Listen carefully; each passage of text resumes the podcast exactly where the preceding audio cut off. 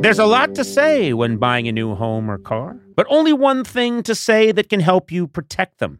Like a good neighbor, State Farm is there.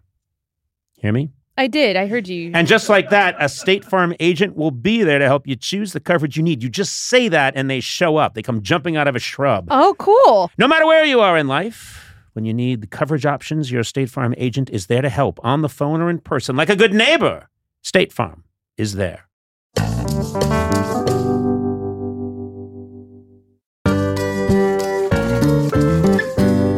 Sona, how's your sock drawer looking? It's messy. There's a lot of single socks. Yep. I think it's time for a little spring cleaning. Oh. Check out Bombas. Once you try a pair, you'll never look at socks the same way again. I should know. I like my Bombas. Their spring collection has new garden party socks that bring the party to your feet. My feet have never been to a party.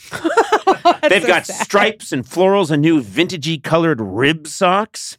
You know, when I'm wearing Bombas, I feel like my feet are being caressed Oh, and cared for in a way they never have been in my life. Hmm. Get comfy this spring and give back with Bombas. Head over to bombas.com slash Conan and use code Conan for 20% off your first purchase. That's B O M B A S dot com slash Conan and use code Conan at checkout.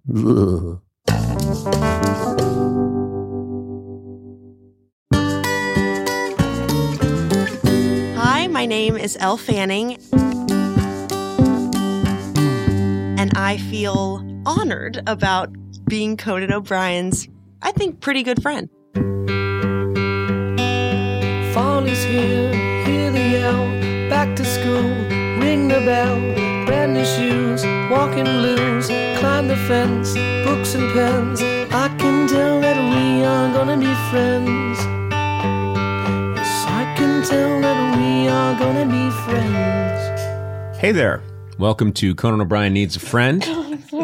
Um, that's a legitimate opening to the show. That's the problem. That's the that we we do so much bullshit right before, and they're like, "Okay, okay, everybody stop," and then you're like, "Hello there." Like, Yeah, it- well, I know we've talked about this before, but it never stops being funny. really well, doesn't. you know what? let- Okay, let's be honest with the listener that uh, seconds before I said, hey there and welcome, uh, we were babbling back and forth. And Sona, you've been using a lot of Armenian words today. yes. I Now, have. uh, the one that you just used just seconds before we started, Matt burped. Yeah. And then you said something. What did you say? I said anush. Anush. What like does that mean? Uh, you- it's uh, anush means in Armenian. It's like when someone like a especially a baby because I'm speaking Armenian to my babies. Mm-hmm. So when they burp or you know fart or something, I go anush, which means like I hope you. I hope that was delicious. I hope that was delicious. I hope like whatever made you do that was delicious. Oh, I see. Oh, Not that I the see. Fart Not was no, I ho- no no like I hope like uh, I know that you're belching because you ate something like I hope it was good. Oh, and I that's like that. that's Yeah. Anush. Okay. Oh, I'm going to use that with my daughter. Yeah yeah yeah, it's nice. And then Uh, The yeah. other one uh, is I. You and I have been friends for a long time. Yeah. And uh, and and when I get comfortable with people, I sometimes when I see them, I Um, grab them by the shoulders and I give them a little pat on the back. then you get comfortable. Like five minutes after meeting someone, you'll do that. Six minutes. But um, anyway, I saw you uh, today, and uh, sometimes you'll strike me, and maybe I'll give you a little pat on the back. Um, You you grab and you shake a lot. I grab too. and I shake to try and improve people's circulation. Oh, is that why you're you're really dancing the line to sit, make sure people know you're not like abusing people, I- I- but you are abusing people. You've abused Blay for a long time. Well, Blay, uh, for a while, I was trying to teach him to be a, you know, um, what to do in an attack. oh, you were so I would, I would strike him uh, occasionally, and and Blay, uh, you're you were fine with it, weren't you? Okay, we're good. That's all the time we have. So Sona, um, I was giving you like a little, oh Sona, and I grabbed you. I was excited to see you, and I gave you a little shake on my, and you Yeah. said I said gamats. gamats. And I say I say that to my boys who are ten months old. One of them especially. I say it to Charlie. One of them he's especially is 10 months old? No, one of them especially. I say it more Oh, often because he's very rough. You know, he's still learning about his body. So I'm like gamats whenever he's like petting. and what does Opie. gamats mean? It means like ca- slowly, like gently, be gentle. Chill out. And I, when you were like shaking me and, Mm-hmm. uh, you know, being Conan, I said it to you almost instinctively the way I say it to my little baby. So the relationship you have with your 10 months old, Yeah. 10 month old twins is the same relationship you have with me. I'm trying to teach him how to be a human being. Yes, and, this makes sense. and Yeah. I say the things to him that I that I say to you what I say to him when Yeah. I'm teaching him how to be a functioning human. What's the, um, your teaching, you want them to be only know Armenian or do you also want them to know English? I don't want them to know English at all. No Yeah, kidding. you Of course I want them to That's what I was getting to. You want them to be strangers in a strange land their whole lives. I want them to have little accents. Uh huh. Now, now, is how does that work? How do you balance it between English and Armenian at home? Uh, usually we speak to them mostly in Armenian. Wait, but you they need to know English too. They'll learn. My first language was Armenian, and I learned English. Don't Did- don't did do- you? Come on, Did don't you? do it. Oh, God. Well, you have problems. What? Your What? G's are very hard. Her G's are hey very man, hard. gamats. Yeah. Okay. You're right. You know what? I, that's very soothing when you say gamats. Gamats. But Maybe it that's doesn't. new way. Yeah. It doesn't work. Um, But yeah, I think that like I, you know, they say if one parent speaks them only in whatever language, and then the other one speaks them in English, they can just grow up being bilingual, which is what we're hoping for. So we'll or see speak uh, neither language really properly. That's another Yeah. possibility. Yeah.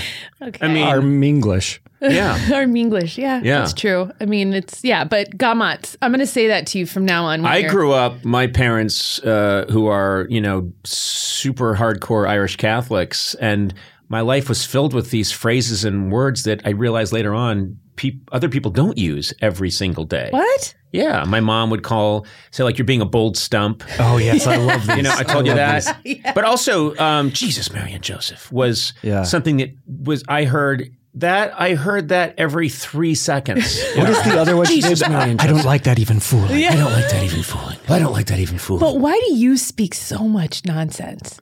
Gibberish. Yes, so much. Gibberish. I think it's in the blood. I mean, you know, the the Irish love to invent words. Hmm. Um, After drinking. okay, that's wow, incredible. And again, I'm going to repeat: it's the last ethnic group. We are the last Yeah. group you can make fun of, Right and after nobody you just assaulted no- her for being an Armenian. Yeah. I didn't assault her for being an Armenian. Mm-hmm. I just think you have to choose a language and stick with it. Okay. Okay. No, and it's- It's if good it's- that if it's- that's recorded. yeah, Yeah. yeah. Um, You're and I- right. There's no movement to get rid of the leprechaun from, you know, uh, was it Lucky, Lucky Charms? Charms? Yeah. of course And not. Notre Or the Dame. change the Notre Dame mascot. Yeah. Like Yeah, everyone's like, Celtics. that's fine. Yeah. Yeah. Because where are they going to go from there? A banshee? No, it's downward. you no, know? no. it's- I'm Irish. I can say this. Yeah. Oh, you're Irish. I am. Oh my God, how much Irish are you? How much do You're need probably to like be? one fifteenth Irish, and the rest is I'm S- I'm Scots Irish. So I'm- okay. Ah. that's not Irish. The longer Sorry. that we do this, the more I realize you two are very similar. don't, how dare you? I'm sorry, We but aren't. if, if I say, "Oh, I went to Harry Truman's by his, uh, um, you know, house the other day," you guys will be like, "Oh my God, the one in." I saw you there. yeah,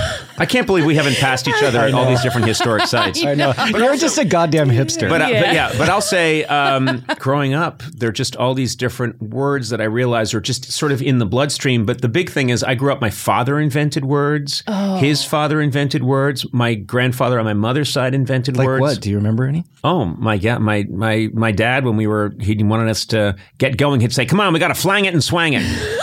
We got to flang it and swang it. Let's go." Wait a minute. That when you say get, that seems very sexual, and when you say we wanted this to get going, we got to flang it and swang it. Yeah, That's his dad. It's my Matt. dad, and I was a kid. Don't be a creep. But anyway, I don't um, think I'm the creep here. I like flang and swing it. I No, like that. no, It's like no. wedding night talk. Okay. Oh, for God's sake. You're doubling Grow down. up.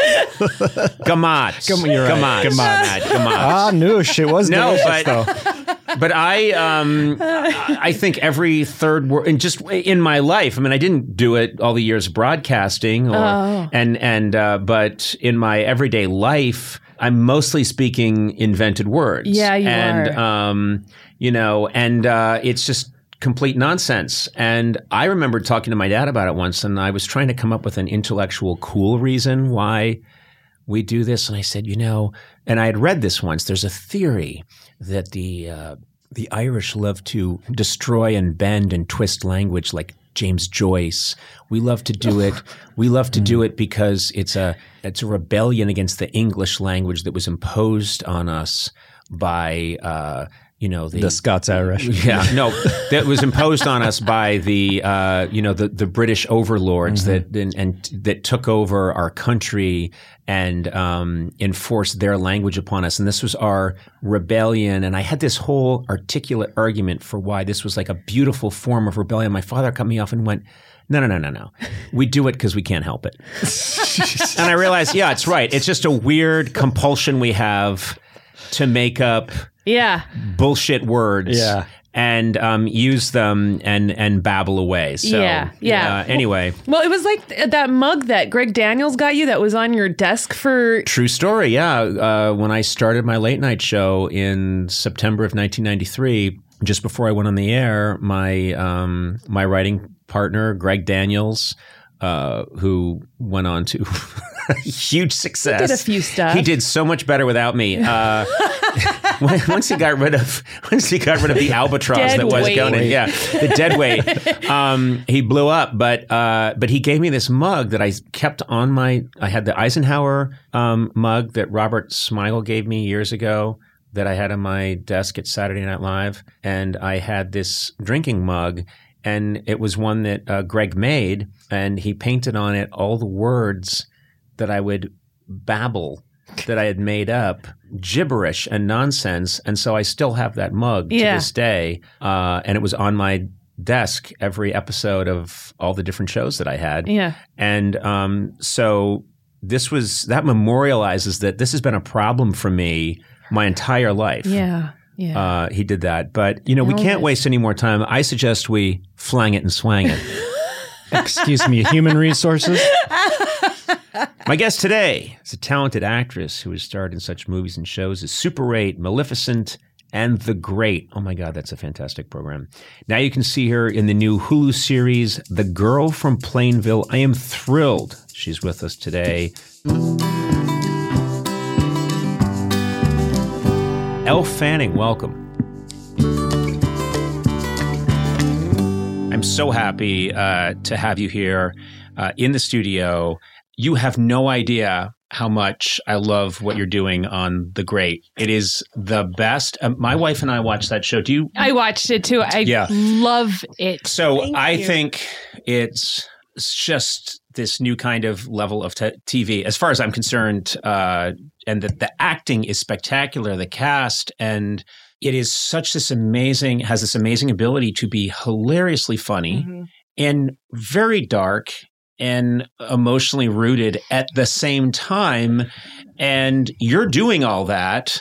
And all I do when I watch the show is, you know, I met her when she was 13. She was on the show, and the wife was like, yeah, yeah, yeah, yeah. And, I then- think I said like my favorite food was Cobb salad. Like I remember that. Yeah. It was like Elle Fanning's favorite food is Cobb salad, said on Conan O'Brien. yeah, yeah. Oh, that got such big pickup. It it was the lead story in the New York Times for two weeks, and a lot of stuff was going on then. Yeah. but no one else, no one cared. They pushed a lot of things off the front page for that specifically. yeah. Trump became president. No one talked about it for two weeks because Elle loves her Cobb salad. She tells Conan, and um, but I, I, uh, it's so weird. I have this weird quality where if someone, if I encountered someone when they were young, Mm-hmm. and it's happened a couple of times where someone's been on my show when they were literally a kid. They go on and accomplish great things and they're incredibly talented and really nice people. I have this weird feeling, fatherly, like, well, she's come a long way. I'm proud of her. And people are like, what the hell did you do? I You wondered did- if that's what you were insinuating. Yeah. You're responsible for her success. It's- well, no, I, that's it's. I had nothing, nothing to do with the spectacular talent and success of Elle Fanning, but I have this weird kind of paternal. I don't. Yeah. I can't explain it. Yeah. You know, it's just like Well, really I'm nice. proud of her, and my wife will say, "Shut up."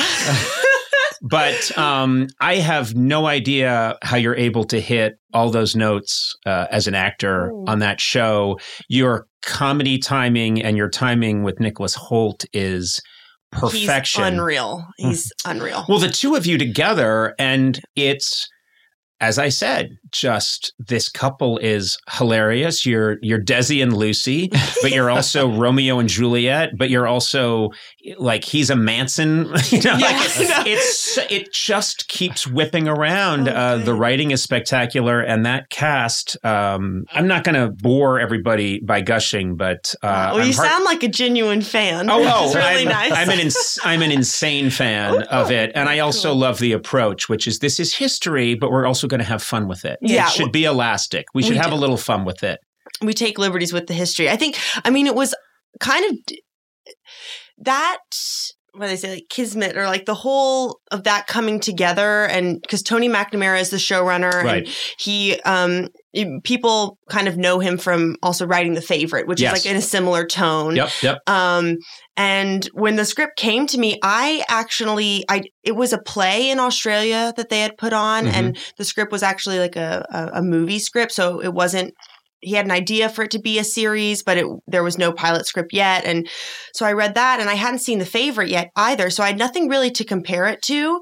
Um, but surprisingly, it is very. I mean, I don't know what people think of what my humor is, but it is very much my humor. It would be something that I Is your sense of humor sort of like uh, uh, you know thirty degrees to the left and and dark? yes very dark and kind of the dry satire that i i just i don't know. The weirder the better. The more bizarre the better. The more offbeat. Like i that's what i want to watch or and what i enjoy so I um, knew there was a reason I liked you. i'm You like are- i'm always telling you are- tony like go darker do the weirder thing i'm like Beca- fine because this season, I mean, it gets it takes so many twists and turns, Mm-hmm. uh, and it happens so often that you fall in love with the show in the first season. And the way things work now, there's a long time before the next season comes along, Mm-hmm. Yeah. and you're thinking, okay, is this? It's probably not going to be quite as good as the first season. And I thought the second season took it up a notch, uh, as and I adored the first season. Yeah. No, And I then- think we kind of felt that. I mean, I think because also the the tightrope of the tone was so it's so specific because you want it to live in the truth of it, but then also it's kind of off the wall and very unbelievable things are happening that we all kind of have to be on board with and Yep. believe.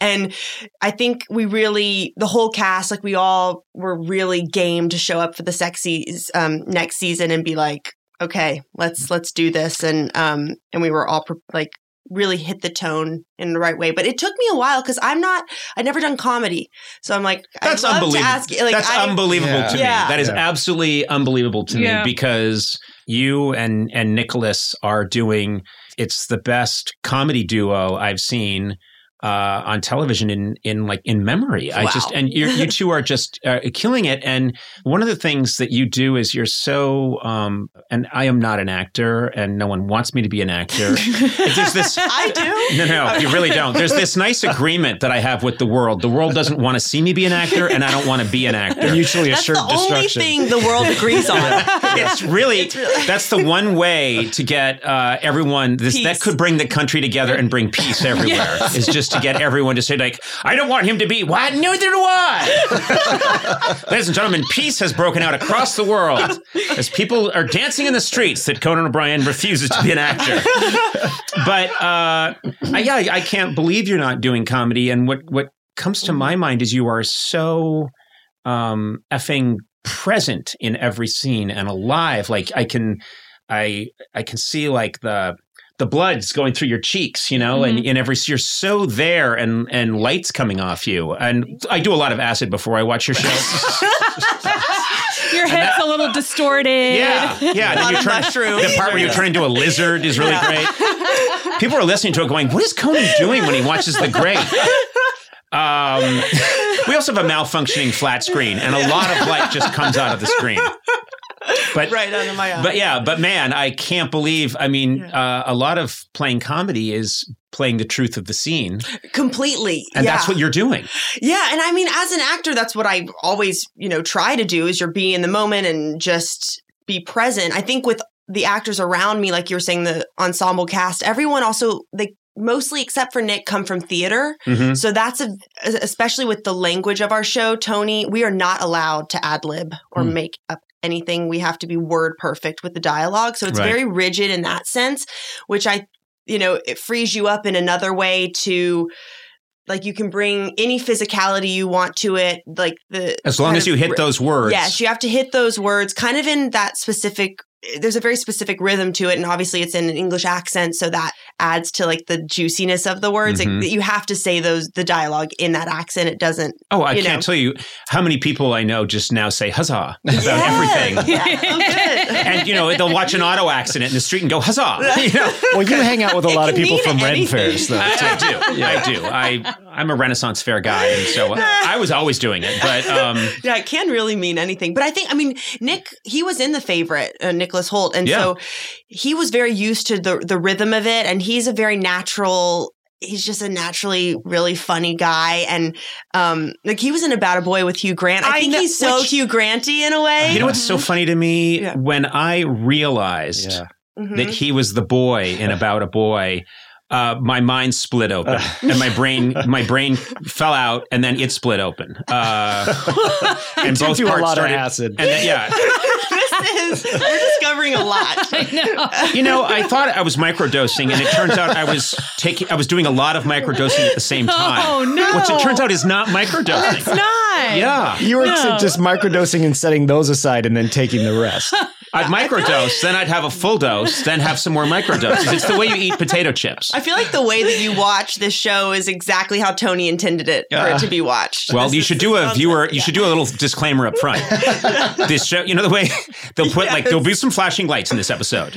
Also, much better if Yeah, exactly. you've done an incredible amount of microdosing. Yeah. which is macro, which is called macrodosing. Uh, so you know what? One of the reasons that I mean, obviously, you have a great natural gift, but you have been doing this. You were acting in the womb, I believe. Yeah. That was your first role in the sonogram. in the sonogram. You actually they saw me. you were you were doing this. I think when you were two, weren't you? I was just method acting. you were doing a, doing a lot of space work, you Yeah. know, in the placenta. Yeah. And people were like, "Take it easy." Mime hands. Yeah, yeah, mime hands. I remember the, the doctor was like, "She's good. Yeah. She's very. She's really good." Very convincing. Yeah, Um you started so young. Yes, I did. Well, obviously, my sister started, you know, she's four years older than me. And, you know, this was not the plan. Like, I, my whole family is all from, has a sports background. My mom played tennis. My dad played professional baseball. My mom's dad was a quarterback in the NFL for the Eagles. Whoa. Like, everyone was sports. And my sister and I were supposed to play tennis. Like, we were supposed to be tennis sisters, like Venus and Serena. Right. Like, and um, it just, my sister was older, so she kind of tried out all the activities and she didn't like tennis. She didn't like it. We were also, we're very, you can, you know, you're pale. And so very, I'm sorry. I, you know, what- you know what? This is this is how white I am. Elle Fanning just pointed at me and said, "You're really white." That's as white as it gets. we both When have I see Kabuki theater, the performers are like, "Oh my god, look, look, One of us. one of us." I've had ghosts, real ghosts, stop me on the street and say, "Sunscreen." Like, You're a ghost. oh my God. But anyway, yes, Well, we you and can I have a relate. similar. We have very pink undertones, I would say, to our Yes. skin. Yeah. And we sunburn very easily, and my sister does as well. Like my mom is very tan, so her out in the sun playing tennis, it doesn't affect her Right. as much as it did No, you my c- sister. You and your sister cannot be playing tennis I out know. in the sun. Yeah. You can play it in an arena its closed, but you cannot play outside. Yeah, it just when she was, you know, three or four or out there. I mean, my mom had her out there young. Maybe she was probably too young, but she was like, she just hated it because she was just baking. And so my mom then put her into this theater group and she. My, she has um, a photographic memory. So Mhm. she was five and she could memorize all the lines and she got the lead in the the play. It was called Bluefish and she was the bluefish in the play. And Wow. she was five and very young to be doing that, but they were like, you should go to LA or New York. And I stayed at, um, in Georgia because we were born in Georgia. I Mhm. stayed there with my dad and my mom and my sister flew out to LA for pilot season. Oh wow. And she got 10 commercials in one week. Oh my Oh my God. god! And then got I Am Sam, the first film that she did when she was six with Sean Penn. And my mom's like, okay, I guess we're not coming home because all this work is like, we're not coming home. She calls home from a mansion. My dad's Uh, like, I uh, got some. I know we've only been gone a few days, but we have a mansion on a large hill above Beverly Hills. so we flew over. Needless to Yeah. I would think so. Yeah, we're not leaving Georgia. and like we just never went back and then obviously like seeing you know a big sister I, she whatever she did i wanted to do. And so i kind of was tagging along and um i played her and i am sam younger. Oh, um I, I was my first thing because i was just on i was on set. Like my mom was holding me and the director was like they needed someone for a flashback sequence for my sister. And she's like well obviously you know you look like her.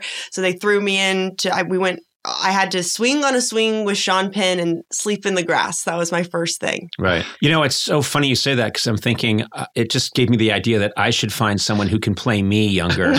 Ah. you know, because I'm getting old fast.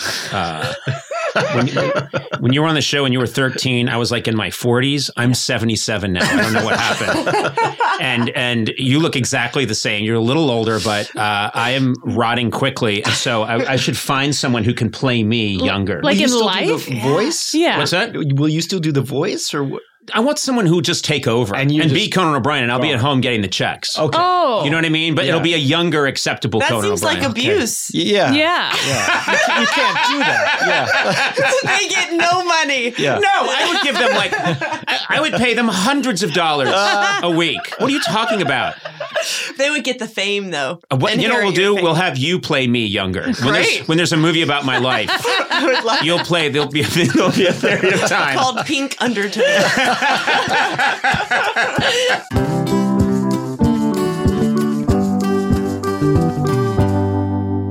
Sona, where else can you go surfing and skiing the same day, huh? I don't know. Or check out a world class art museum and then camp at a dark sky sanctuary that night, huh? Uh, Yeah. Yeah, where else can you hike through redwoods and then get a luxury spa treatment? Where? Well, you live there, California. California, Sona. No matter where you go across the state, you'll find a way to play. I'm a California resident, so are you. Sona, you are a lifelong California resident. I'm a lifer. I love this place. This is a beautiful state, gorgeous. So many different, wonderful ecosystems in one state. You can hang out by a Palm Springs pool. You know, you can go whale watching. You can go hiking in Yosemite. And then uh, talk about the great cities in California. You get all this amazing food, sushi, whatever you want, they got it in California. Hey, if you can't find it in California, man, you got a problem. yeah. I shouldn't have done that. I made that up on my own. Anyway, I love California. Discover why California is the ultimate playground. Head to visitcalifornia.com to start planning your trip today.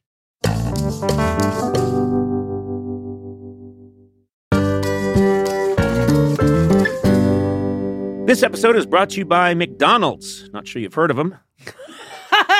Up and coming uh, little restaurant, but they're making it. They're the little engine that could. You know, the moment of bliss when you spot your fries being scooped into the carton and suddenly time slows down. I have that all the time. I love their fries. Oh, Yeah. yes. McDonald's fries hit different when they're free. That's another thing I'll tell you. And when they belong to your friends. There's no better feeling than thinking you're out of fries and then you discover extra fries at the bottom of your bag. Or else my son still hasn't finished his fries. Yeah. And I'm done with mine. And uh, he used to be weaker than me, so I could just take them. Yeah. Now I can't because he's stronger than me. Oh, yeah. Yeah. There's no wrong way to eat McDonald's fries, but we all think our way is the best way. And I like stealing them from someone else. That's my favorite way. Get your favorite McDonald's fries today. McDonald's! Check them out sometime. They're everywhere.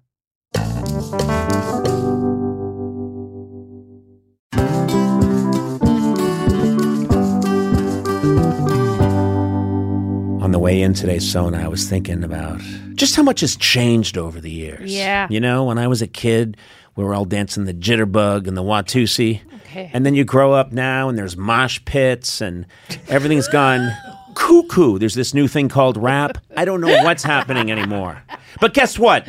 In a world full of change, there's one thing that hasn't changed the mm-hmm. great taste of Miller Lite. Are you with me on this? Oh, yeah. I'm right there with you. Yeah. And you know, another thing that hasn't changed is that it's less filling. Yeah. I hate a filling beer. When I have a filling beer, I just want to sit down in a beanbag chair for six days, but not uh-huh. with Miller Lite.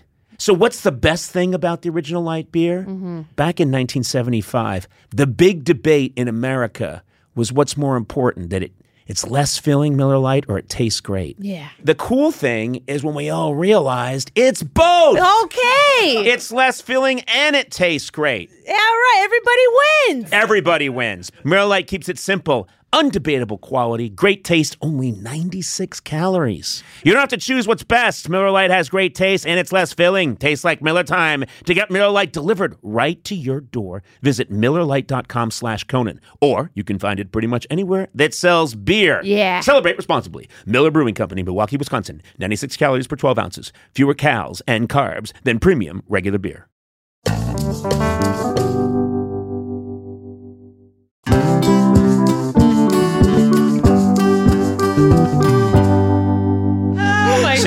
Started doing this, and um, obviously it becomes. You must have realized really quickly, like this is it. This is what I want to do. Yeah, I mean, I was, you can see from like home videos and things, like I was just such a ham. Like my sister and I would put on these elaborate, we would just, we would play together, but we didn't want to perform it for anyone. Right. But we would do scenes with each other kind of in secret. And like, you know, we would set design it and like move all the chairs around and make the scene. And then just, we wouldn't write it down or anything, but we would just take on these characters. Like I was always the assistant to her, Oh, you know, right, I was always like the sidekick in the, in the scenarios, but that was just, that was the most fun. We just wanted to get home so we could play. And, um, obviously she had, you know, she had been on sets like from a young age and stuff. I remember, I think it was a huge deal. Like she was a guest star on ER Mhm. once, and she all she wanted was the um doctor. Like they had real. I mean, not with syringes and stuff, like the needles weren't in there, but like the, all the doctor stuff. And she wanted the real stuff so she could bring it home and we could play doctor with the real stuff. So they gave the ER. And they have some serious that. stuff there. They I mean, did. Yeah, they had a lot of things. She came home with a defibrillator. yeah. My teddy, bear, my teddy bear had a heart attack. Clear. Fire. we just, you know, we wanted to make it real right from the beginning. the first time you were on my show, I remembered you were, I think, almost asking me for advice because you had just gone through a crazy growth spurt, Yes. and That's um, right. you looked at me as someone who clearly something terrible had happened to. and you were like, can, "Sir, can you help me? My body is, you know, stretched out and strange at the moment. What hap- What happens next?" And I was like, "Okay, thanks a lot." Yeah. Uh, but so I remember giving you some advice Because I about- grew seven inches in one year, Oh, right. around when I was 12, 13. Wow. Yeah, and I physically hurt. And you said the same. I was like, I'm writhing in pain on my. you I used to roll out of my bed. I was up in the lived up in the attic. They Mm. put me in the attic, uh, which tells you a lot. Along with my brother Neil, they were like, "You're going. You two are up in the attic, and don't come down." But I would roll my. What would happen is I get those. Um, my calf muscles would just. My bones were growing faster than my muscle, and so I would just. I would roll out of the be- bed screaming in the morning and like hit the floor and be like ah because I was growing like the Hulk, you know, Wow. not muscle, just straight up Yeah. and it was a freak show. It was a terrible freak show. Painful. But I grew into my body. I think when I turned fifty, when I you feel good? so you're getting used to it. you right away uh, grew into yourself. It took me about forty years to do it, but yeah, I mean, I, I, I enjoy, and I'm not like freakishly, freakishly tall, but I also I did enjoy being. I always saw it as a good thing. Like even though all the you know in, in What's- school the boys were so much shorter than a lot of the girls, you know, during you know in like elementary school. But um, what's tougher for? I mean, I I meet a lot of women who are tall who say that they used to hate it. Yeah. But then they grow to love it. They Yeah. grow to really like it, the Yeah. sense of power. I and, do. And it's I like cool. the confidence, and I'm not afraid to like wear heels, and Hmm. you know, just I wear heels and I love Great. it. I. I um I think we have something else in common, which is I heard you say in an interview once that you almost feel like you're out of time, like that you were born at the wrong time, which is something I've always felt about Mm-hmm. myself. Uh, In what way do you mean it? I have always felt like, and, I, and, and I'm like, does this sound like pretentious? And I'm like, am I, do I like it? Do I like those people that say, oh, I was born in the wrong era? You know, it's like, well, they're like strumming a guitar. Like, I, That's the way I say it. Yeah. and I'm like, oh, that's kind of when hearing it back now, I'm like, I'm that's very kind of annoying. when I say it. Yeah. but I but I do feel it, and I've talked to um, a psychic, um, and they said that I have come from the past to tell people how good it used to be, which is really interesting because I I'm someone that I've always loved vintage clothes and like antique stores and like wandering in there like I just feel something about it and I just I feel like I'm nostalgic for something that I never That you- experienced. You never experienced. You weren't Yeah. there for it. I was like, I wasn't there, so why am I so drawn to old photographs or seeing like just there's something about it. It's hard to explain. And people also tell me that I have a very period looking face. Yes. Hmm. In a, you know, it- like It's a compliment, the- but it- it does- not the menstrual cycle way, but the, you know. oh, oh, I didn't even think of that. Oh, what a Conan very what a horrible turn of events. Well, we're out of time. We're going to wrap this up. Uh, lovely having you, and you're never to come back here again. Your whole demeanor changed. Your whole body. I went inside myself. Uh, no, but, But, but I mean, obviously, I, have like playing Catherine the Great. Like, I just, I've been cast for a lot of old timey roles because I think my face can suit different eras. I don't know if it's, No, think no, it's, it's- the nose. it's true that um, you look like you know uh, John Singer Sargent could have done a portrait yeah. of you. Uh, you so. have that kind of, uh, and and every now and then you'll meet people that have that that sort of. Uh, there's a classic quality uh, to their face and the way they carry themselves. Is there a certain era? Because I know with me, I'm always sort of drawn to like turn of the century or 1920s when technology nice. i'm terrible at technology but i love um bakelite phones like kooky phones Yeah. and old typewriters Yeah. and i love all that stuff and i love like rubber stamps when i was a kid i just always wanted to have an office with a rubber stamp Yes. and I wanted to stamp things and then say, "Here are your papers," Right. you know. And um, and I always wanted to answer a big, heavy phone, you know, Wrigley two five five, Right. You know, and that was what I wanted, and uh, and and I was sort of disappointed to be living i- at a time when people were, uh, you know, with their boy bands and stuff. I know. I'm not someone that I definitely really was like that. I like I wanted I, I think mine was the 50s. Like that's Yep, my yeah. kind of era and I um I've talked said this before, but like I Marilyn Monroe, I was very grab like a lot of people are, Mhm. but when I was young, like I was like 7 years old and I saw a photo of her and I just was like Who is that? who is Yeah. this? And I went to, I don't know why I had to go, like, I went to a DVD store to buy it. And I, to buy like a, Would you get one of her? to like, one of her, yeah, like the Like seven year itch. Yeah, I mean, now Itch? I'm like, Yeah. oh, you could just find it on the internet. But I guess, I don't know. I we went there and like scoured and it was like a mission to get the seven year itch, which I was probably, I was way too young to see, but I did not understand the subject matter at all. And then, but I wanted to watch it. And then there was an auction that was, that came out of, um, it was like one of the bigger last auctions of like her, one of her, um, storage units. Mhm. And I had seen, uh, that it was like advertised. And so my grandmother and my mom took me and I dressed up as her Oh, and was trying on her bras. Like people were like, who is this child? Like in the, cause you could trying like, on. You were trying on Marilyn Monroe's bras. yeah, because you could go, it was, what do they have? See, when I You did know? that, they asked me to leave. I was like, I just want to know what it's, you know, before I buy something at auction. I know. I think So they I'm let the me freak. kind of explore, but I do have her from that auction. Like the only thing that you could, you know, that was not too expensive was her face cream and face powder, like Max Oh, Factor. okay, sure. So I do have that still. you- is it usable? You not that you'd ever use it, but like on a special I occasion, I would you? tried to use it, but my mom was like, "Absolutely don't do that." But the, the cream is like glued shut, and the Uh. the powder's still in there though. There's a Uh. still a little bit of like orangey powder, chalky powder. Yeah, I don't Do know. you? Um, what about Grace Kelly?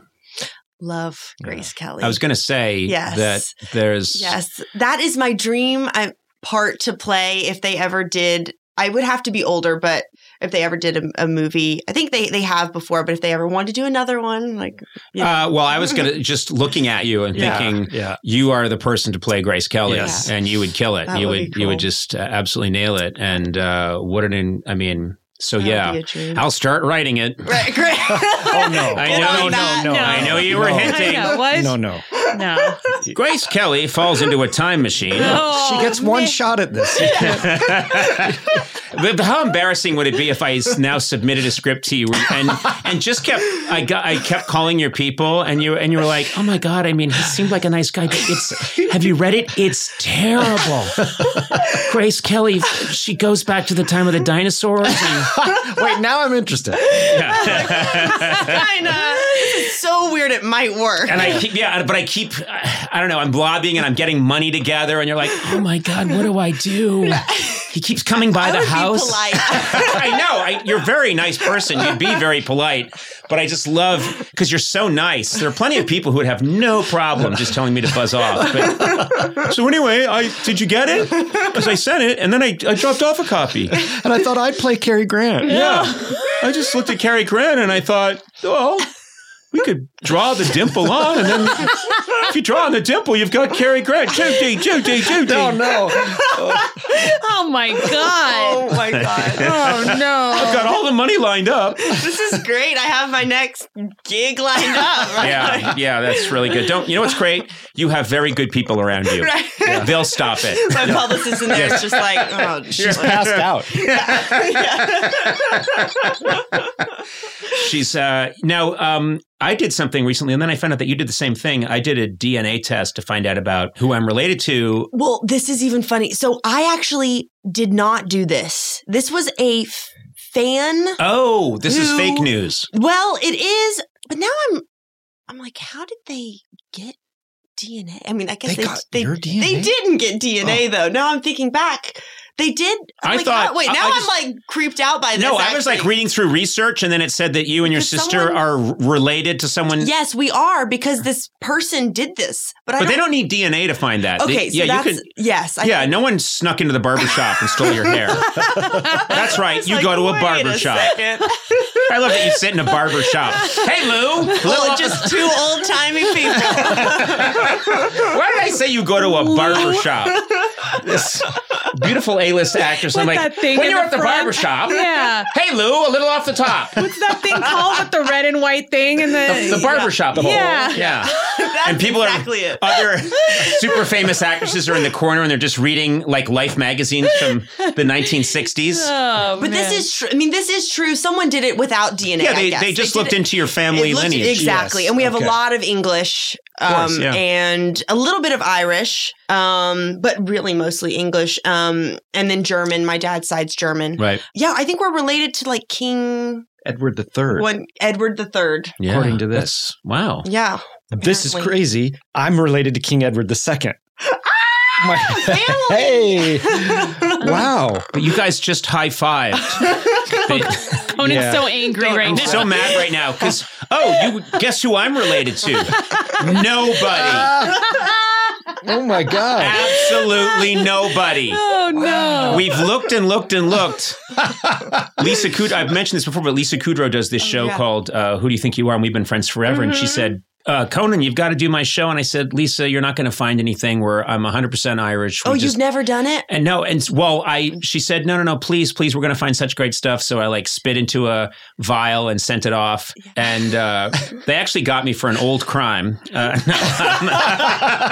You had COVID. turns out, turns out it's a sting operation. Um, uh, there was a guy that was spitting a lot in the '70s, and they caught him. No, um, I didn't hear back from her, and she was like, "Oh, they're going to find something." Everyone says they're not going to find anything, and this star said they wouldn't find anything, and this star, and we, but we found out this, we found out that. Don't you worry. And then I didn't hear from her. I didn't hear from her. And then I called her up, and she was like. Yeah, there's nothing. wow. Just a Oh. bunch of people that stood in a field with potatoes throwing them at each other. But you found out you were 100% Irish. I did find out, yeah, and I've talked about this, but I found Yeah. out that I'm 100, 100.0% Irish. Whoa. Which is That's impo- rare, which is probably. rare. Yeah. And I at first was excited, like, oh, that must mean something really, really cool. And the the person I was talking to said, uh, the specialist said, no, it means you're inbred, Oh my God. Oh my God. Oh my God. which explains so much. It- it's just a matter of how far back you're inbred or Right. Well, let's not get too much into it. yeah. He knows. let's he just, just, doesn't want to let's say. just not get that into it. Okay. No, it basically means it's a you know it's a small island and and uh, Right. 100 percent Irish people came over here and then moved into one house in central Massachusetts Oh no. and lived there for 200 years Oh, and um, yeah but uh, Okay. yeah, but I can smell colors. Uh, I have all kinds of superpowers. I can climb a wall like a spider. Um, wow. So that's, but yeah, you must have all kinds of, because when people have Yeah. English heritage and German heritage, then you just find out all kinds of I know. amazing it would be stuff. cool to go on that show. I do have that 23andMe um, kit that I could do. Oh, yeah. Yeah. You know, they can buy those. I Yeah. don't know. The names of some of the people in your lineage here Thurza, Ab- Absalom. These are first names. This is way. what I'm going to name my kids. Out, like Absalom. 100%. Absalom. Absalom. There's a Thurza. no, Thursday, you are not going to go see the Dua Lipa show. Absalom. this is my son, Lionel of Antwerp. oh, God. I do not know any of this. This is all here Googleable. Oh, Googleable. cool. That's one of your lineage people. Googleable. I mean, you just mentioned Your ancestors. Yeah. Google, Google, come here. Um, you mentioned and uh, that uh, you know kids, and it, it brought me back to how you had to play being pregnant this Mhm. season. And one of the things that was so, I mean, first of all, you did an amazing job of it, but also this whole side of your character, Catherine, needing to eat dirt, Yeah. get you know this craving for iron, Yeah, and what then is that? It's called um it's that's called something. Uh. An iron deficiency pregnancy. It's called some- anemia. no, they call it something else. I don't know. Did you have I'll it? it Uh. I had I had iron deficiency. Is that so? Maybe yeah. that was it. Yeah. Yeah. Well, yeah, anemia. But I thought there was something when you like actually eat the rusty Oh, because I- you're because Pica craving? pica cravings. Yeah. Oh, That's, yeah. But And- you cuz probably and uh, 'cause of Catherine, your Yeah. character, so you uh, looks like you're like sucking on iron nails, Mm-hmm. but I'm guessing they gave you something else. Well, it was interesting for so the dirt was just you know crushed up Oreos, um, like you know chocolate. I chocolate. could tell you're enjoying it way too much. let's shoot this. Let's shoot the dirt eating scene again. yeah. Oh, I messed up my line. Yeah. Oops, I messed up. Oh, we have it. We have it ten different ways. I just think we need it again. Take We're some out that of dirt. home. Yeah. Put it in a baggie. yeah, exactly. Like, can you wrap that up for me to Yeah. take home? You're supposed to eat some and then say your line, but you just kept eating for 40 minutes. So that's what they did for the. So That what do they do the for the nail? For the nail, it was um a ch- they made it out of chocolate and kind of put cocoa powder on it. But then when we did the close-ups it kind of it was getting all over my mouth like Mhm. melted chocolate. So I was like just they had a real one and so I was like let's just Oh, I'll wow. do the real one. I mean Wow. they cleaned it off as good as they could, but Right. I did for you know that you got was a fine. shot. yeah, exactly. Um, and then rose petals as well. She craves. So, um, and those were made out of fondant. Yeah. Oh, wow. Yeah. Okay. Delicious. Very interesting. yes, very. I'd love to hang around the craft Creative. service table on the I on the the Catherine food shoot on on, the great that shoot. show is really incredible. The food, but also they really take it quite literally, like in a beautiful way. Like our, um because all of that is they're all sets. We film on location for the exteriors and occasionally sometimes in some homes, but everything else is built. Like all the bedrooms, it's Wow. literally in East London next to a McDonald's is Oh. our, you know, is our Russia. So, um, we. Yeah, we. Uh, But how do you do those We do. palaces? I mean, you They- can't fake that. the no, the outside we go um to you know homes on the countryside or Italy. The first season we went Right. to Italy. Uh, we couldn't the second because it was during the pandemic. But yeah, the, the the food there. I was saying it's like they really are like if it's you know Tony is a big foodie, so if he writes something in like it's a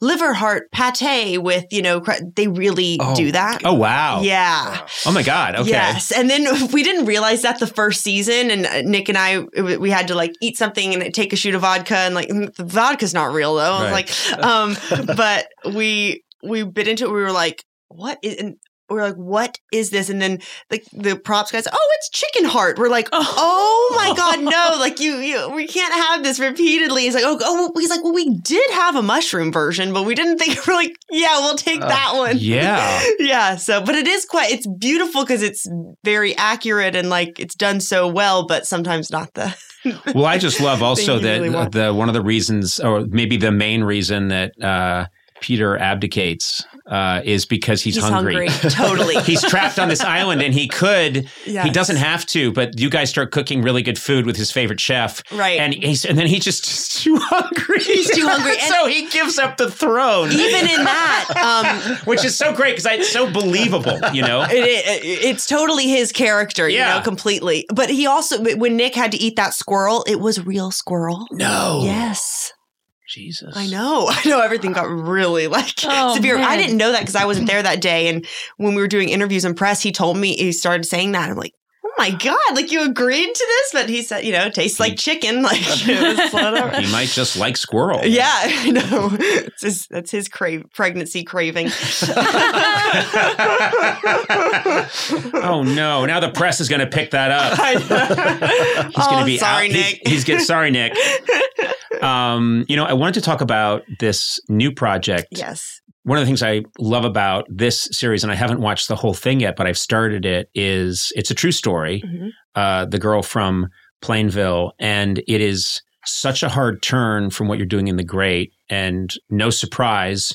You're excellent in this. Um, it's a heartbreaking story. It's a real story. It is. Yes. Um, People may remember this case. Yeah, it kind of was a case that riveted everyone while it was happening and was kind of splashed across all of our TV screens. it's something that could i think only happen in this new crazy world we're Mhm. in and i think that's what makes it such a compelling and sad story is yes. uh, you know michelle carter pretty much over texts Mhm. uh, convinces or helps encourage her Mhm. friend who's talked about suicide hmm into doing it Mhm. and um and i have to say it's it's a true story so you know this really happened and you kind of wish it wasn't a true story Yeah, but it is No. and it's it's so bizarre but the turn that your character takes and the acting that you do to to really show both sides of it which is Mm.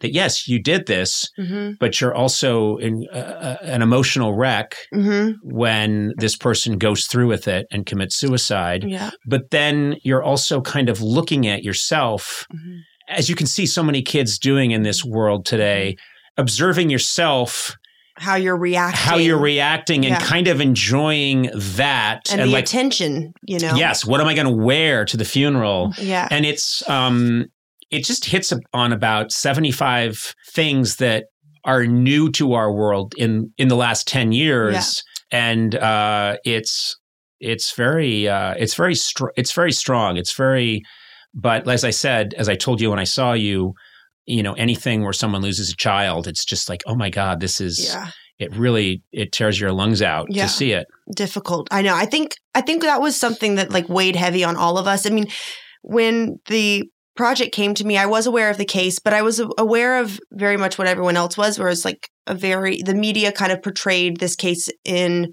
one way, and it was Mhm. very black and white, and um, they portrayed her as this kind of manipulating black widow and then he was her victim which he very much was a victim in this and it ended in you know the the worst way and this Mhm. ultimate tragedy but we also didn't get to know him at all he was very much just labeled as that he committed suicide and that's all Right. that was right you know suicide was right next to this young boy's name who had so much more right in his life.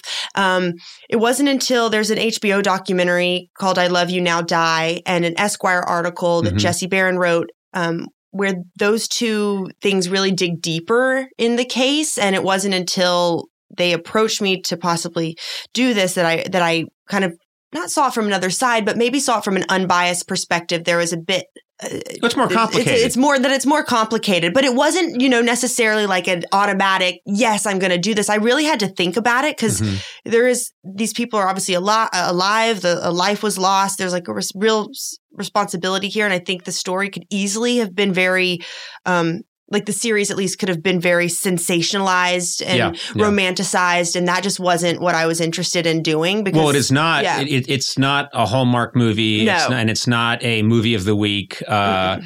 and I, I, I think what's um, you have these emotional scenes where you're just devastated, and I'm watching it, and you're just you are that. I know that I'm going to be talking to you.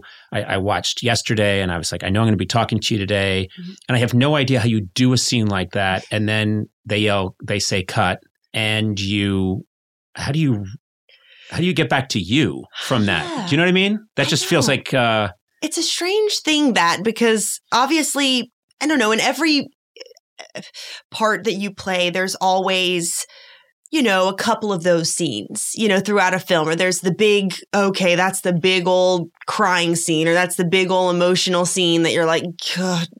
either there's a sense of dread or just anticipation or like that day of right. just oh, trying to get in the zone. I think weirdly because even though I mean I did play sports in school, but the way that my family kind of works is we are very like a sports mentality and so I kind of go into it like I was gearing up for a game or something and it's Yeah.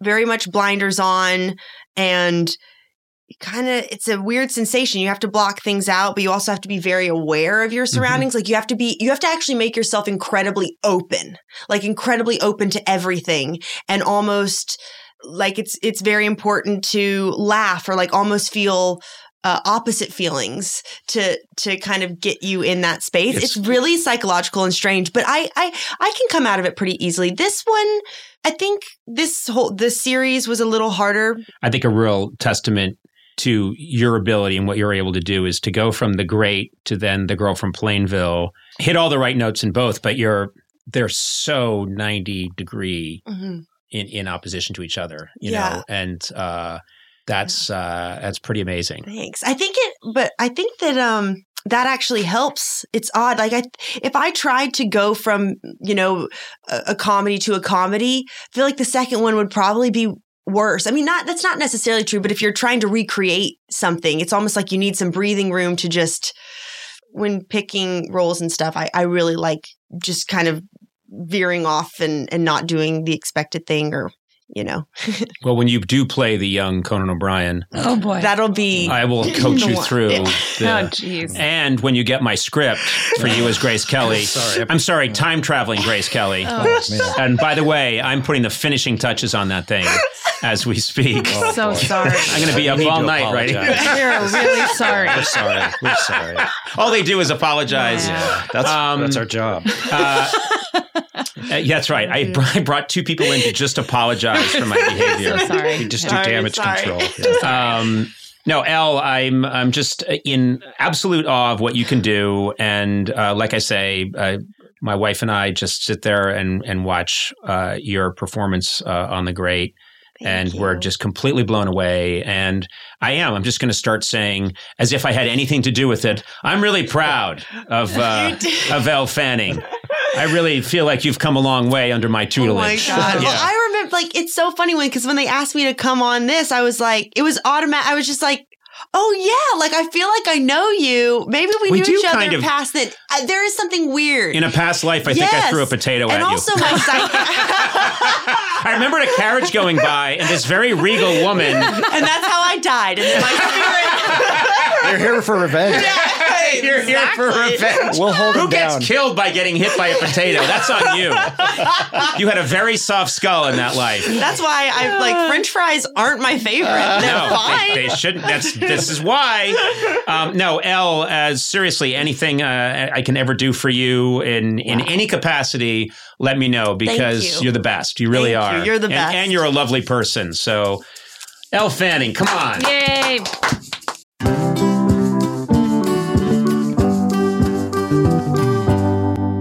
Know, it's incredible to have the flexibility to work in all sorts of places, whether it's taking video calls from the park or emailing large files while you're grocery shopping. Sona, this is good for you Is it? because you're always doing whatever work you do for me from fun locations. But I like blaming it on not having reception. I know, but you can't do that here. Working on the go seamlessly requires a strong network, which is why you should check out T-Mobile Sona. Okay. Then you got no excuses. They're America's largest and fastest 5G network.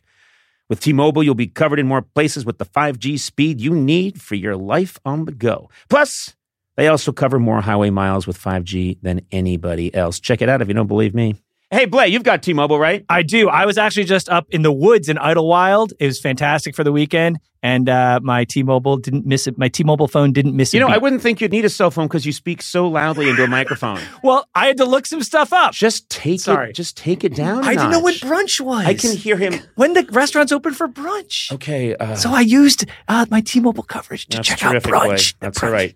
Anyway, wherever you are, you know, take it from the loud speaking Blay. If you're on the go, you want to be in the know, you want to make the show. What? Uh, T-Mobile. That's the one for you. That was I should have rhymed it with go. Anyway, find out more at T-Mobile.com slash network today. Coverage not available in some areas. Fastest based on median overall combined 5G speeds, according to analysis by Ookla of Speedtest Intelligence Data Q3 2023. See 5G device coverage and access details at T-Mobile.com.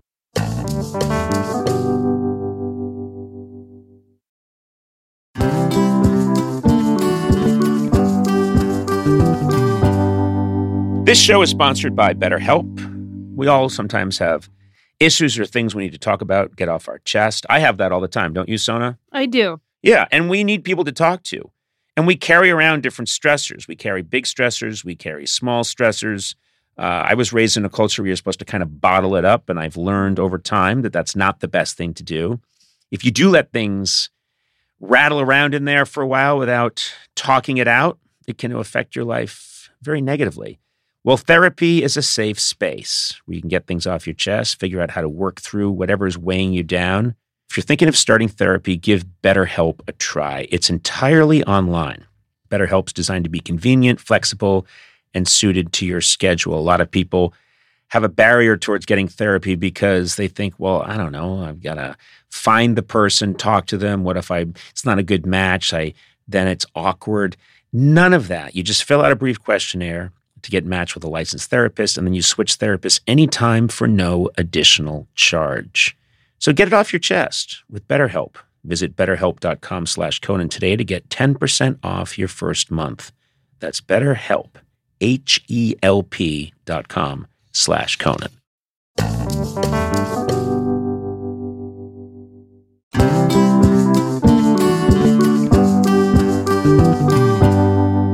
Every once in a while, we like to do a very official state of the podcast just to make sure that the state of the podcast is, in fact, strong. Well, uh, what can you tell us about the podcast? How's it? Uh, It's strong. That's good. okay. Yeah. We've Well, I guess that's the end of the segment. good night. We did it. okay. No, uh, it's. I think it's right and proper that occasionally we check in uh, and see how we're doing, how we feel about what we're doing. Yeah. because as I've said before, we sort of started this thing on a whim and it has grown and continues to grow. And I think that to be responsible, we should check in and, and think, are we still sticking with our core values Right, what it's this podcast should be? Like a shareholder call where we need to be accountable to the listeners that we are doing our due diligence. Yeah. Core Now- values. Yeah, what are the core values? I don't know what this that means. podcast has values at all. Oh yeah, Much less I wrote core out. I wrote out a very explicit, almost constitution for this show Oh. when it started. This podcast, Mm-hmm. uh, and it's all about how all power flows from me. Oh, God. You know, Pass. I'm sort of like the president and Congress and Oh, a uh, dictator. and, And the the- Supreme Court. The Pharaoh and your Picasso. Yeah. Okay. Well, whatever. No, no, no, no. It's a very intricate uh, chart that I worked out, and I no, I do think that we have. My biggest fear is that success can corrupt any enterprise, and the podcast has been, uh, you know, I, I, I, I like to be modest, but it, it has been. Uh, quite successful and continues to grow, And quite corrupted. and also simultaneously corrupted, which defeats my theory. uh, no, it actually improves my theory. Um, no, it is. It is. Uh, it's important to me that we haven't changed in any way. I became, at the risk of being immodest, acclimated to success Oh, God. uh, so many years ago. Jeez. Uh, really, in my teens, Take nice when I was part of a boy band, um, I was, Oh. band yeah, was that? uh, doing it right. Oh, I was in weird. doing I'm it right. to think if I remember that. Yeah, I was in doing it right. We came out of. It's a true story. We, came, we were the only boy band to come out of suburban Boston. what are you, sure doing you- right? yeah. Doing it right. Yeah, sure doing you it right. A failed sitcom pilot? No, no, no. We were doing it right, and uh, it was me and a bunch of other guys, Miles, Elliot, um, and uh, You couldn't remember the other Yeah. the other guys weren't great. Miles and Elliot were terrific. So you were the Justin Timberlake. of Oh, I was it, right? definitely the Oh, my Timberlake. God. And um, we, we toured. So th- a lot of people don't know that I was successful long before you ever saw me on late so night or I was a people writer. not know that if you were successful? Well, it's interesting. We were niche. I see. Niche success, meaning niche success. Uh, yeah, we had uh, we had four real groupies, people that followed us and came and saw us perform. So you were like an indie boy band with cred that wouldn't sell No, out no. to the limelight? Uh, no, we were an uh, indie boy band with no cred. Um, um, people, um, the reviews were atrocious, but uh, we mostly we played shopping malls. And we never got out of the shopping mall stage. I see. And uh, you're supposed to start there and get a few videos and then Yeah. hit it big. But um, we did have a couple of great songs. any any Which ones? Uh, we be who we be was a good one. It's a pirate song. Yeah, and then uh, we be who we be. Yeah. By, by doing it right. yeah, sex with me, yes please, was one. It's a question and an answer. Yeah, sex featuring with, Yoda? sex with me, yes please. Um, and and we played along, and you know Miles and Elliot, we the three of us were in sync, and then there were these other two assholes. I don't remember their names. What do you mean you were in sync?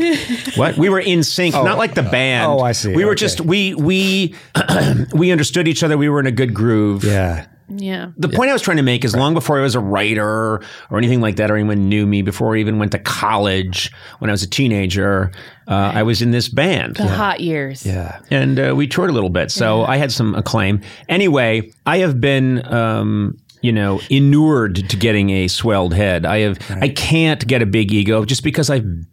I'm sorry. I've Your ego's so big it can't get any bigger. Yeah. no, that's not the point I'm making. It's just that I'm acclimated to success. Now, you 2 um, there's a danger. There's a danger that you would change. And I have to say, in my opinion, that is the biggest danger to the podcast is that Gourley would start to, I don't know, get a little full of himself, or that Sona, you would start to think, um, oh, wow, you know, this podcast is nothing without me. I'm really the one that they tune in for. And then the pro- Yeah. Probably true. then. and then the problem is, then the whole thing can go awry. Right. Right. So when we discuss the state of the podcast, to me that means not yeah, I know the numbers are great and it's growing all the time and it's, you know, whatever I guess some people would refer to it as a sensation. That's not important. Oh, God. There's no danger of your head getting any bigger. a sensation. Uh, no, that's- I'm just reading whatever the trade Talking trade press. Uh, but anyway, the big danger to me, I read all the podcast journals. There's a lot of them. Read anything. Yeah, That's podca- funny. I've worked in podcasts for a long time. I had never seen any of these journals. You don't read Podcast Weekly? huh. And this is a print publication? Well, they make a few of them. They get usually get stolen. It's more of a flyer they hand out. if you go to Trader Joe's and you hang out by the salsas, eventually someone's going to hand you a podcast weekly. Probably true. Yeah, you'll get one. So yeah, that that would be the big concern to me. And I have to say, I think the podcast is strong because neither one of you has changed. Right. Gourley, you are still Gourley in all your Gorliness, and Sona, you are still uh, loud, belligerent, Right. um, and uh, I think a part of that is I had no idea anyone was listening to this podcast. I'm so sorry. you know how I know people Not are listening I- to it. I know that everywhere I popular, go, but- people shout stuff from the podcast at me. Yeah. and um, which is nice. I like it. The funniest thing is they'll bring up stuff from the interviews, and I won't remember what they're talking about. If you ever need to say something to a podcaster, you must provide context. That's true. That's very true. Because it's, such a volume of remember. Yeah. babble and Yeah. talking. And often some of the things you're just hearing might have been recorded weeks, if not months ago. Exactly. yeah, yeah, yeah. Exactly. Yeah. So uh, I don't know. I think you the because I always am in awe of how grounded you are, even though you've had a lot of success. I know it. It pains me to say this, but I think a lot of it is even though you get like all this. You know, love and adoration when you're out. When you go home, you you know your family is just like, oh, it's it. Like Liza's Oh. like, oh, it's Conan, uh, Oh, and your oh, kids are like, oh, it's Dad. It's like no one, no one cares. Trust me, nothing, nothing, nothing has saved me more from. nothing has saved my life more than the, the total disinterest and disdain I get, not just at my family at home, but from my family uh, back in Massachusetts. You know, yeah, yeah. they aren't having it. They've never been having it. No it. one cares. They don't care. no, I did a show the other night that went really well, and and my my wife and my daughter came to it. And then when I get home, by the time I got home, it's like I never had done anything. Yeah. I get in there, like, oh, did you take the trash out?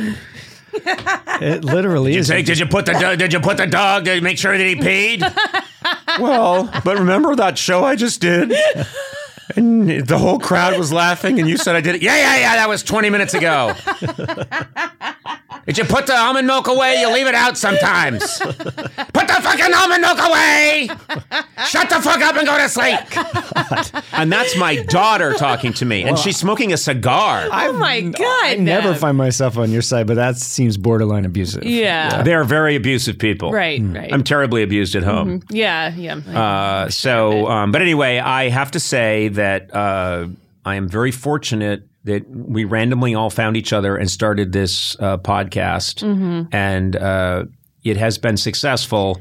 But the nicest thing is that I, I think you guys are always the same. Mm. You're always going to be the same. You will never change for better or worse. You're Oh. trapped with the personalities you've been given. Started off as a Yeah, compliment, and then it went Yeah. down. But we knew that was. I wish you'd just insult us straight away. No Not growth. I even know do it's the like preamble. there's you No get my evolution. hopes up, and then I'm like, oh my god, sincerity, and no, then it no, doesn't. you all joking aside, you guys are the Oh, best. hey. Blah blah. Oh, no, that's not. I'm just reading what Gourley just slipped me. Uh, God, Well, now there's going to be a piece of paper. yeah.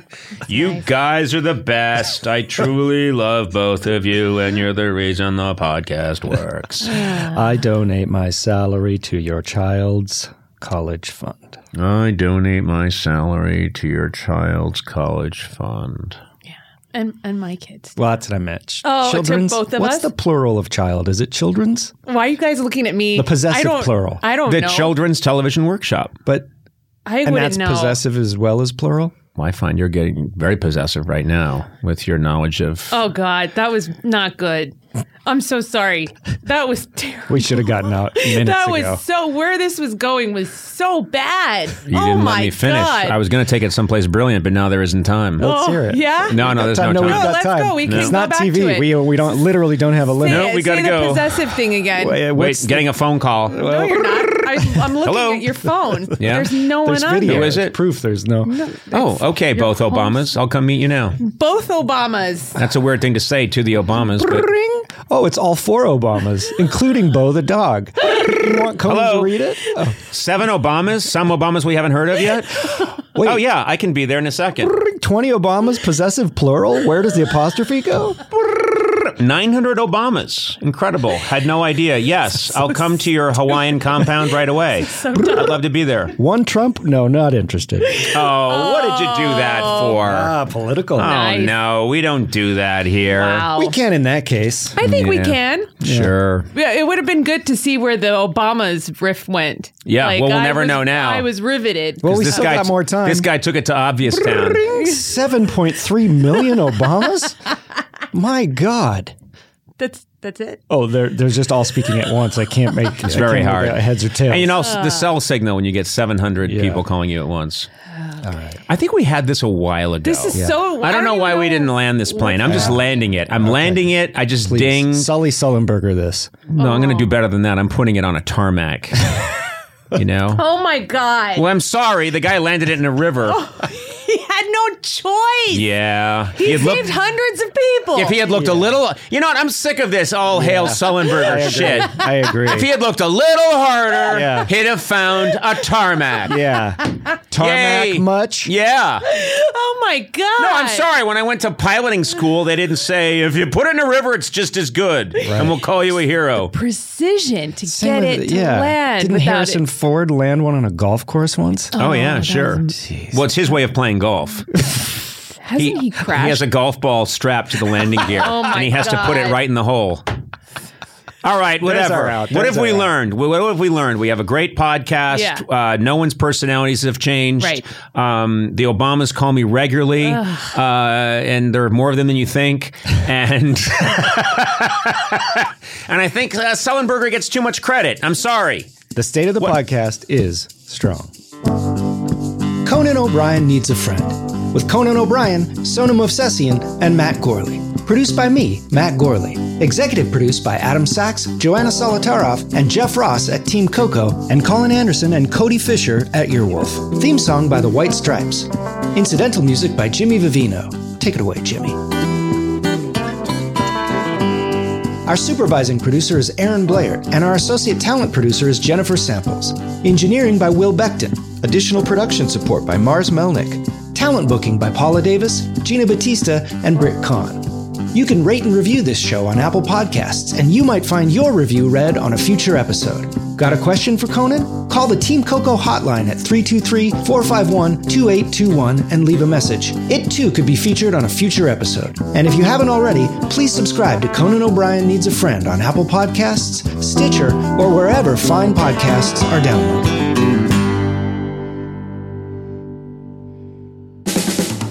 This has been a Team Coco production in association with Earwolf.